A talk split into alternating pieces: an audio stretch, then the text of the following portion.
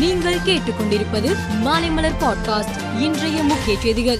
வங்கக்கடலில் நிலை கொண்டுள்ள ஆழ்ந்த காற்றழுத்த தாழ்வு பகுதி காற்றழுத்த தாழ்வு மண்டலமாக வலுப்பெற்றுள்ளதாக இந்திய வானிலை ஆய்வு மையம் தெரிவித்துள்ளது.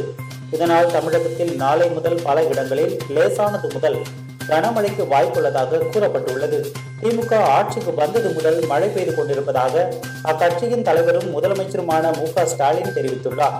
சென்னையில் மழைநீர் வடிகால் பணிகளை முழுமையாக செய்து முடிப்பதற்கு முன்பே மக்களிடமிருந்து பாராட்டு வருகிறது என்றும் அவர் குறிப்பிட்டுள்ளார். இரண்டாயிரத்தி இருபத்தி ஆறில் பாமக தலைமையில் தமிழகத்தில் ஆட்சி அமைப்பதற்கு ஏற்ப வியூகங்களை இரண்டாயிரத்தி இருபத்தி நான்கு நாடாளுமன்ற தேர்தலில் அமைப்போம் என்று அக்கட்சியின் தலைவர் அன்புமணி தெரிவித்துள்ளார். ஆன்லைன் சூதாட்டத்திற்கு எதிரான சட்ட மசோதாவை முழுமையான சட்டமாக மாற்ற வேண்டும் என்றும் அவர் வலியுறுத்தியுள்ளார்.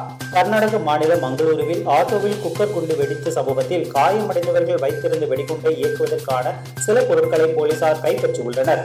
மேலும் அவர்கள் கோவையில் போலி முகவரி கொடுத்து சிம் கார்டு வாங்கியதும் விசாரணையில் தெரிய வந்துள்ளது உயர் வகுப்பில் பின்தங்கிய ஏழைகளுக்கு இலவச கல்வி கல்வி கடனுதவி தொழில் தொடங்க கடன் உதவி உள்ளிட்டவைகளை அரசு உதவி செய்ய வேண்டுமே தவிர இடஒதுக்கீடு அளிக்கக்கூடாது என்று விடுதலை சிறுத்தைகள் கட்சி தலைவர் திருமாவளவன் தெரிவித்துள்ளார்.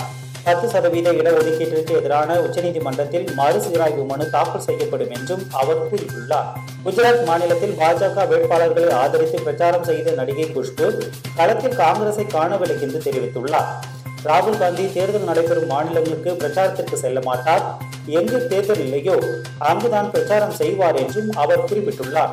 குஜராத் தேர்தலில் முந்தைய வாக்குப்பதிவு சாதனையை முறியடிக்க வேண்டும் என்றும் ஒவ்வொரு வாக்கு சாவடிகளிலும் பாஜக வெற்றி பெறுவதை உறுதி செய்ய வேண்டும் என்றும் பிரதமர் மோடி கேட்டுக் கொண்டுள்ளார் இன்று ஒரே நாளில் நான்கு பொதுக்கூட்டங்களில் பங்கேற்று பாஜக வேட்பாளர்களுக்கு பிரதமர் ஆதரவு திரட்டுகிறார். மலேசிய பாராளுமன்ற தேர்தலில் எந்த கட்சிக்கும் பெரும்பான்மை கிடைக்கவில்லை. எதிர்க்கட்சி தலைவர் அன்வர் இப்ராஹிம் தலைமையிலான கூட்டணி எண்பத்தி மூன்று இடங்களை கைப்பற்றி தனிப்பெரும் கட்சியாக உள்ளது.